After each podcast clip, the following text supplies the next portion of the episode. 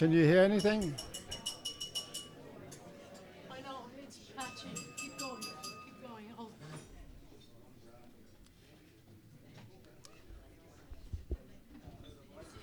We're, oh, here we go.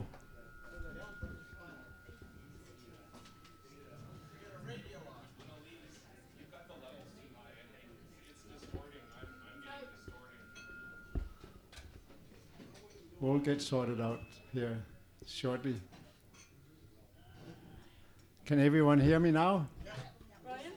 Not very much in the back. I know it's. Uh, Oh, yeah, I got that. Okay. We're on our way. Whereas there's always challenges when we're on this side with the sound. Is that better? No, no good.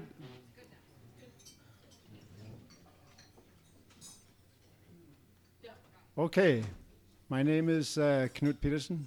I'm the moderator for today, and our title today is What are the pressing challenges of resettling refugees in, Al- in?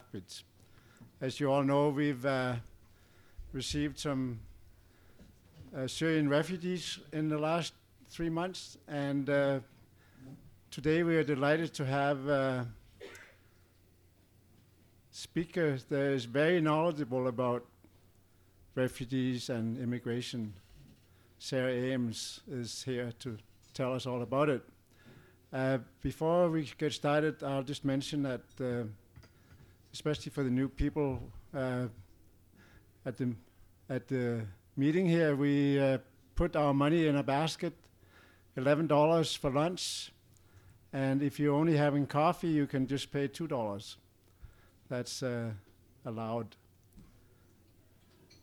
But without further ado, I will ask Sarah Ames to come up. Sarah has lived and worked and raised a family in Lethbridge since 1982.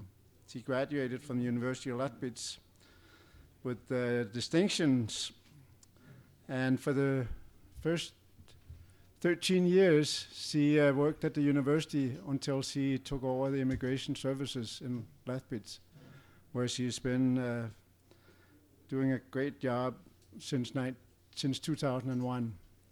So without further ado, I'd like to give her a warm applause to get her started.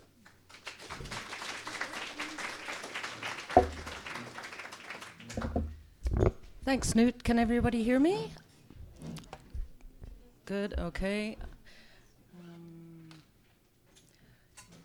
okay. So, um, good afternoon, everybody. Uh, as Knut said, my name is Sarah Ames. I'm the director of the Immigrant Services Department. Yes, Um, how's that? Okay. That's my angry mum voice. Anyway, what I'm going to do today is just give you some some uh, details as to where we're at with respect to how many Syrians have have arrived in Lethbridge since we first started welcoming them in January. I want to give you a bit of information about what sorts of processes these folks will be going through. Um, I only have 15 minutes. There's an awful lot of information. We do have a Q&A afterwards. What?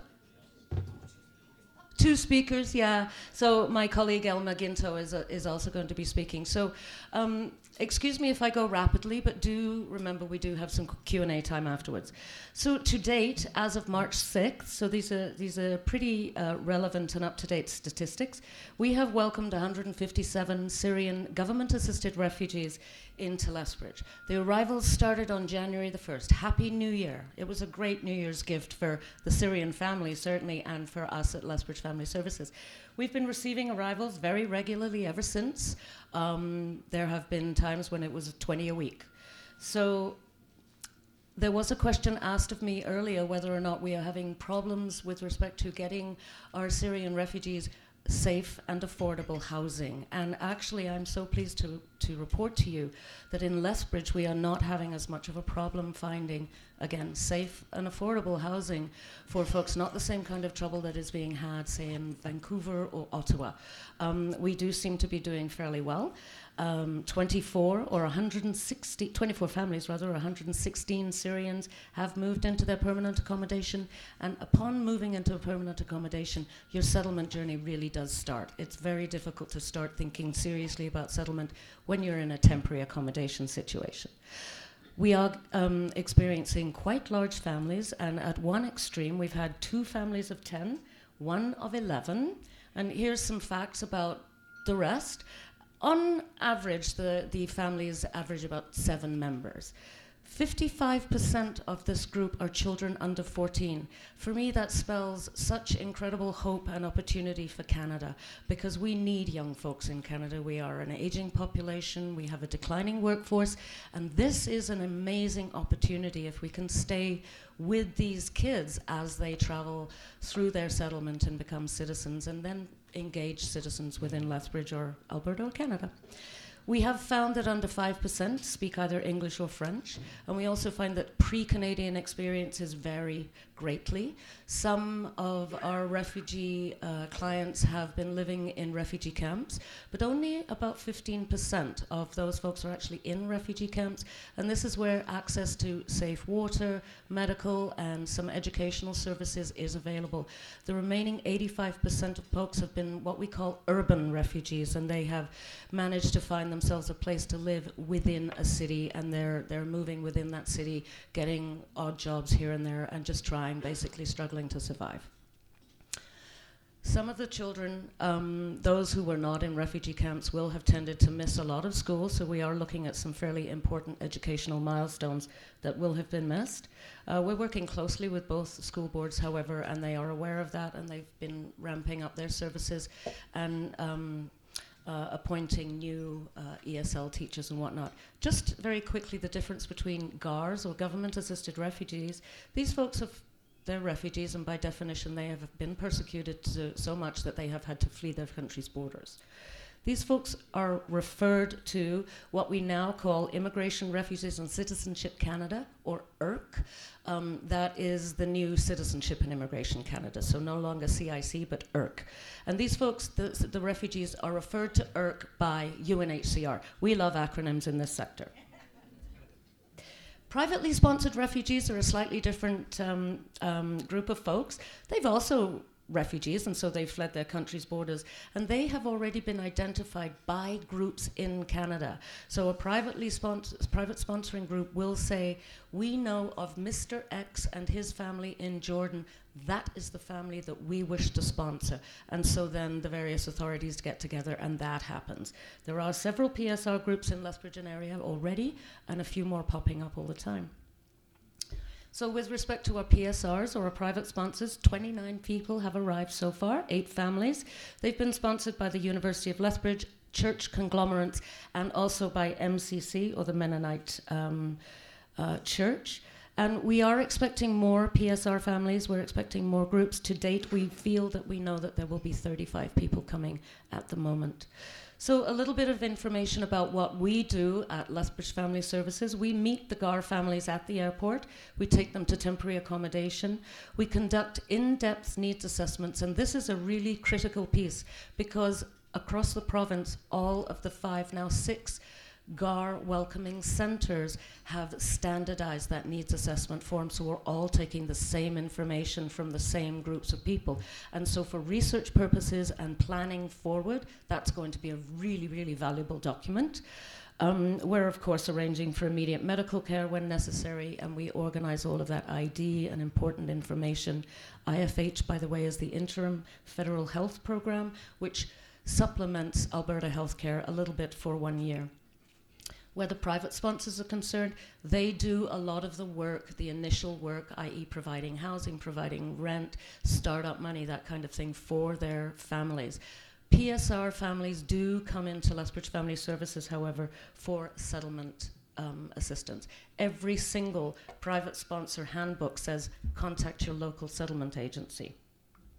So we knew we would be busy. So the next following few weeks, we will be um, taking folks through orientations on housing in Canada, budgeting and shopping, school systems and daycare, medical systems, rights and responsibilities, seniors, women's, children's rights, you and the law. The assessments will lead to referrals to language school, and Elma's going to talk to you a little bit about that. Permanent accommodation will be secured, and then children are referred into a program that we have called the Youth Settlement Services Program, and they're registered in schools. And families are also then referred to the Community Connections Volunteer Program, where they're matched up with volunteers. And if people are interested in having some something to do with the settlement of Syrians and you feel you've got the time and interest, then please do phone us up at our office. Um, my contact information is on the last slide, and we can get you uh, chatting with our personnel in CCVP.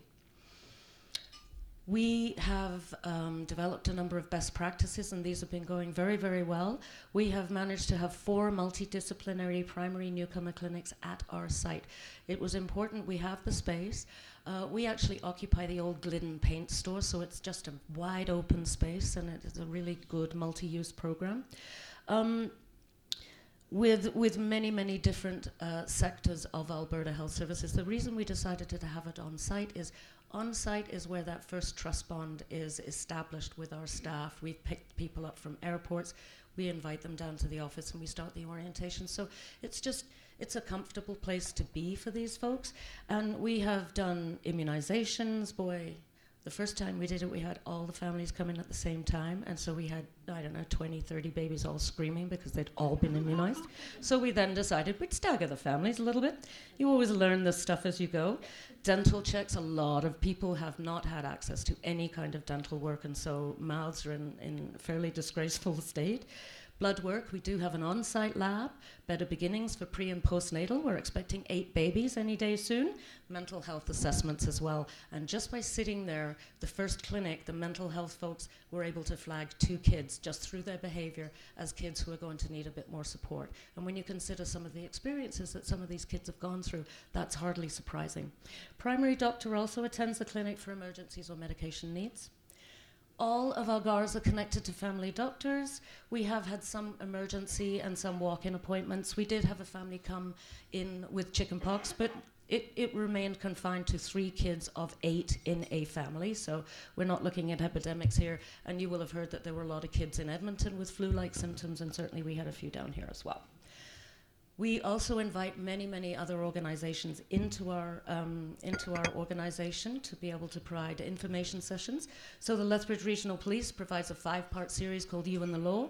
We've done winter readiness, although we didn't really need it this year much. Um, the library tour with complimentary library memberships for all families, so important that folks are hooked into places where they can access uh, educational materials, resources like that. And I expect the library is probably now bringing in stuff in standard Arabic so that these folks can actually read in their own language. Um, men and women's health and sexual health the City of Lethbridge has presented and told us about recreational um, activities and subsidies and that sort of thing. We do find in general that refugee populations do not access recreational opportunities as much as perhaps they should. One of the reasons is um, there's an expense, so thankfully we do have subsidies. The other thing is refugees and immigrants very, very quickly become very busy Canadian families. And often refugee mums and dads might have one, if not two jobs. And it just becomes very, very difficult to get their kids to particular activities. And that's where we come, uh, we become involved as well at Lethbridge Family Services and we can help out. We've also had some domestic violence counselling and coping with change presentation from uh, Lethbridge Family Services Counselling Department. So over the next year, and this is a fabulous lead into Elma, emphasis is going to be placed on the importance of adults learning as much English as possible. There is a year within which they can have access to language classes through LINC, which is a language instruction for newcomers to Canada. And um, it's very, very important because after that first year of life in Canada, that support will stop. And it's, it's up to folks then to be able to uh, practice English, go out and get a job, and have sufficient English to be able to support families. And uh, when we think about large families and the ability to support large families down the road, we feel it very, very important to persuade folks to stay in English, mums and dads the same. And that edict is coming right down from the federal government at the moment. Um, okay, we've pretty much done that. So, as families move towards independence, they are supported by the settlement agency. They can access service from us for three years after landing. Support will stop after a year, and that's federal support. And then for the following two years, they can still access for information about community. I'm having some difficulties with this, that, and the other, and we can help out. Um, we match our families, and we get our kids involved in the YSS program. Recently, Government of Alberta funded a community capacity assessment piece that we were able to, to manage and pull off. From that, we have created a community action plan and a steering committee with representatives from the following sectors that I've had down there. Um, this is a really, really important steering committee as we plan as a group how the community and the various sectors who will touch refugee clients work this together, how we are proactive, how we can um, nudge our own funders in order to be able to get more money, uh, in order to be able to provide more services for more folks. The community generosity and donations have been overwhelming, and thank you, thank you, thank you. We are so grateful for that. And that's me. So thank you very much.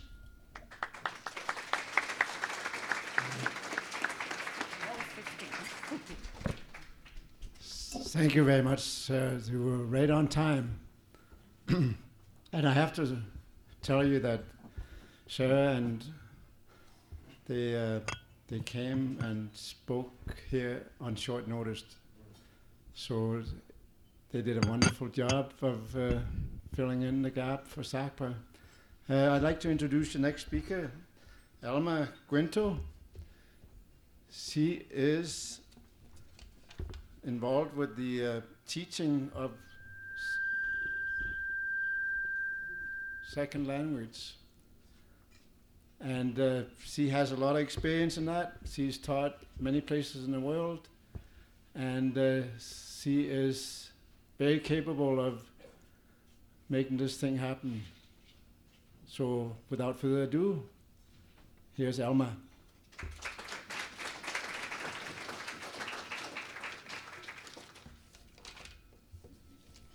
Good afternoon. I'm Elma Guinto. I am the owner, um, the director of Flexibility Learning Systems. This is an English as a second language school that I started about 25 years ago. It's downtown Lethbridge, right next to the bus stop. So it's a very convenient place for adult newcomers to come and learn English as a second language. Every day we have about 200 clients that come through our school and various programs that we offer. We have full time daytime programming, uh, 25 hours a week for clients coming to school wanting to learn English. We have uh, evening classes. People are working, they can come to evening classes. We have a seniors program that we run every afternoon. We also have what we call a drop in program. So if people are working, for example, we started it several years ago when we had a lot of people working at Sunrise Poultry. They were working afternoon shifts, they were coming to morning classes. So we have a lot of different options for for learning language, and we also have employment programs as well.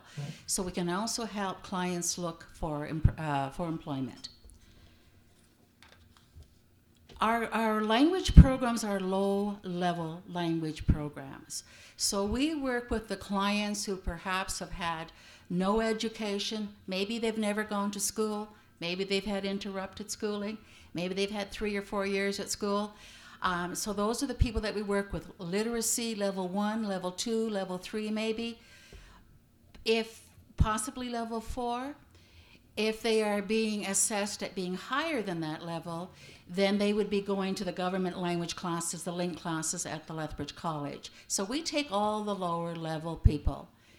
And I think initially, when we heard about Syrians coming to Lethbridge, I mean, there was this talk about, you know, perhaps they had some higher levels of education. They um, perhaps learned uh, some English in school.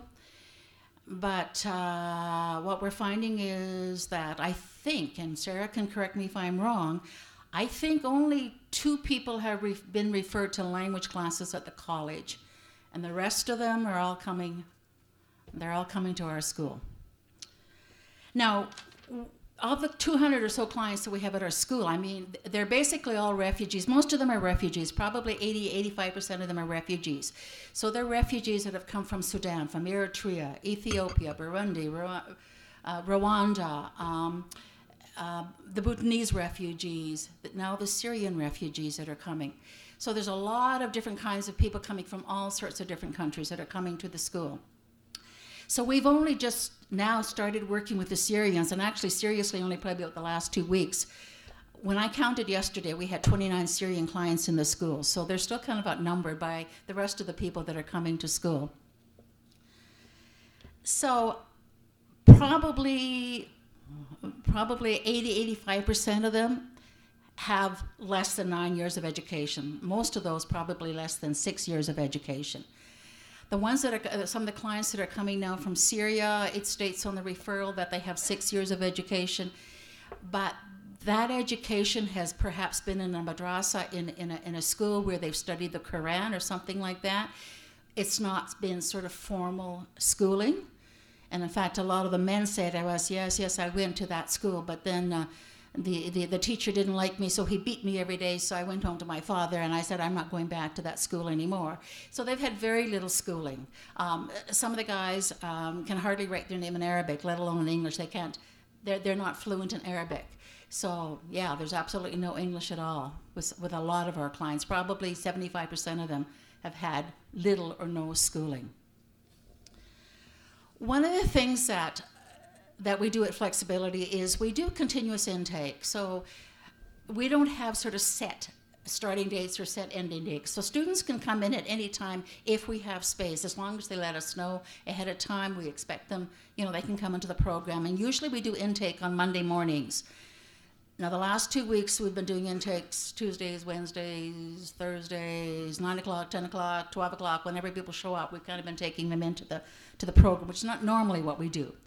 But one of the things that the teachers have been doing is when newcomers come into the class, especially now with the, with the, the newcomer group that's been coming now, is we want the students to all get to know each other a bit. You know, we, we don't have a separate Syrian English class. No. You don't want to teach classes where everybody speaks the same language. You want to mix people up, you know. So then the only way they can communicate with each other is by English, and so that's that's what we want to do. So uh, which can be difficult at times, but anyway, that's what we want to do. So, one of the things teachers have been doing is during those first few days in classes or the first day in class, having people introduce each other. And as people start to talk, you know, and when, when the Syrian men in particular, the women as well, start to talk and they say, Well, yes, there was a lot of problems in my country. I left my country. I lived in Lebanon for two years, or I lived in Jordan for two years, and then I came to Canada. And yes, it was very difficult, and we must go because there's many problems in my country. And then the next client sp- uh, stands up and he says, Yes, well, I was from Eritrea and I left my country seven years ago and I went to the Sudan and I, uh, I mean, to Kenya and I lived there for seven years and my children were born in refugee camps. And it's like, Oh.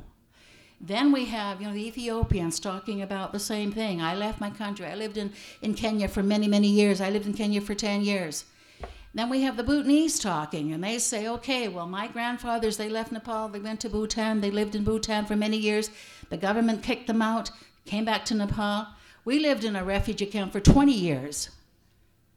And it's like, really? You know?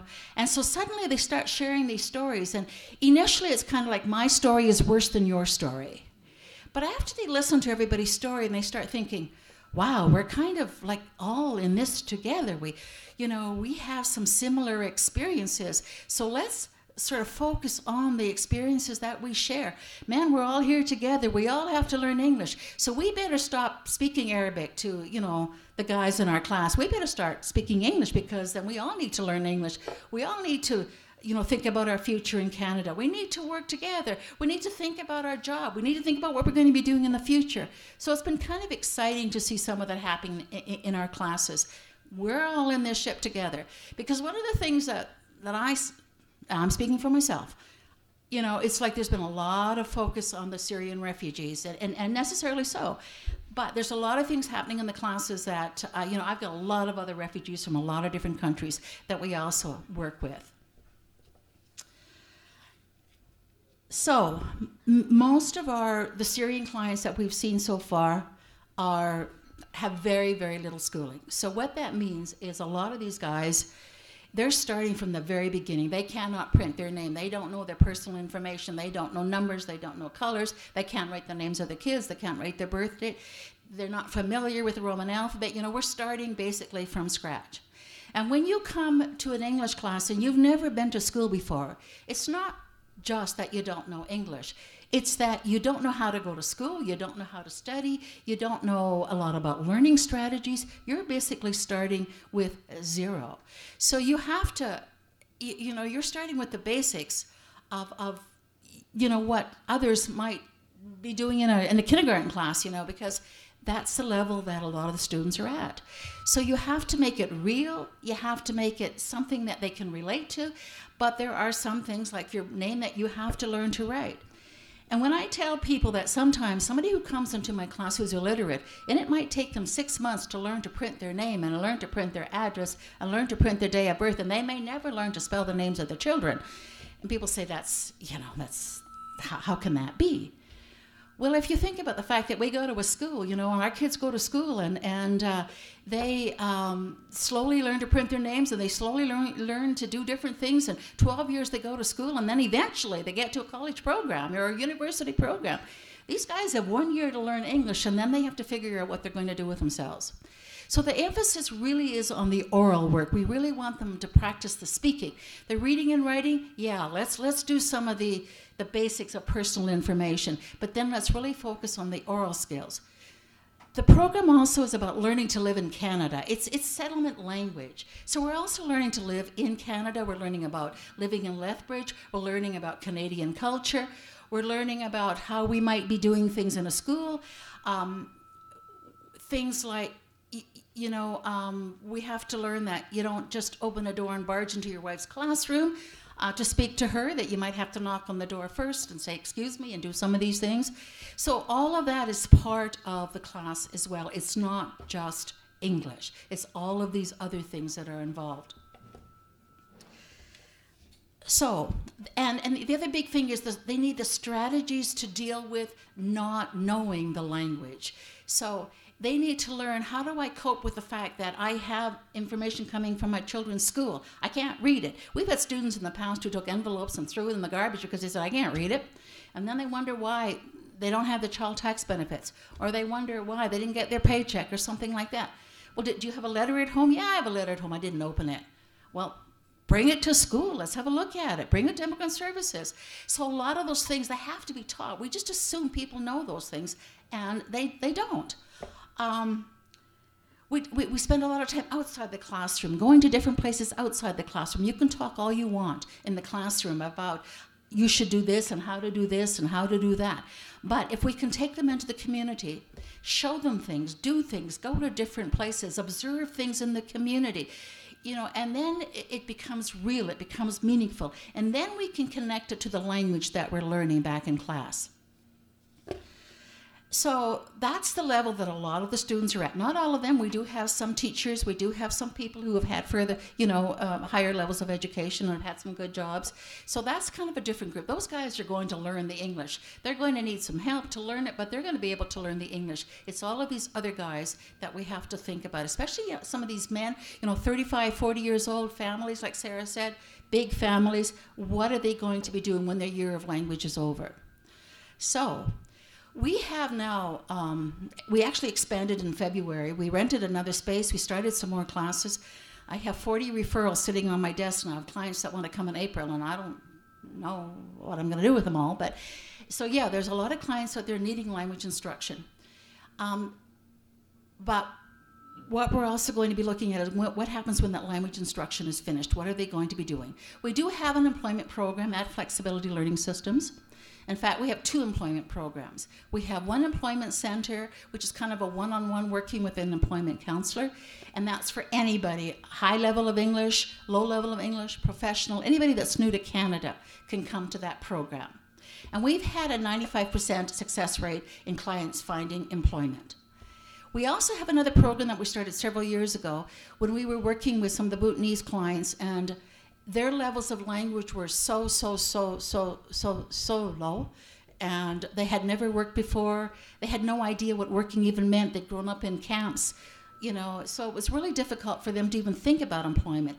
And if they worked with an employment counselor, they would be spending all of their day just learning the language for a job in a restaurant. So we started some a program um, about four years ago where we take a group of some of the lowest level clients and we work with them seven or eight months, and it's language for work. So it's just learning the language for getting jobs, and then they do job shadow, shadows, and then they do, uh, you know, we help them find jobs and that kind of thing. So we're thinking that that's maybe the route that we're going to have to be taking with some of these clients that we have right now, looking at maybe setting up some of these kinds of programs with some of the clients because the men at some point yeah they're going to be ready to work. Right now they're in this honeymoon period and everybody's learning english but you know they're going to start getting restless and we're going to have to decide what we're going to have to be doing after that. So those of you that work with some of these clients by all means you know helping them find job it's wonderful. All i'm going to say is if you're working with clients and helping them find employment, can you also inform us that that's what you're doing so we can be working together on this so that we don't end up with clients coming back and saying, no, no, I have a job. You know, my, my, my church family, they found me a job. And I say to them, well, where's the job? No idea. What is the job? No idea. When do you start the job? Mm, I don't know. Um, so if we're working together with this, then hopefully, you know, it's just going to help our clients find employment that much quicker.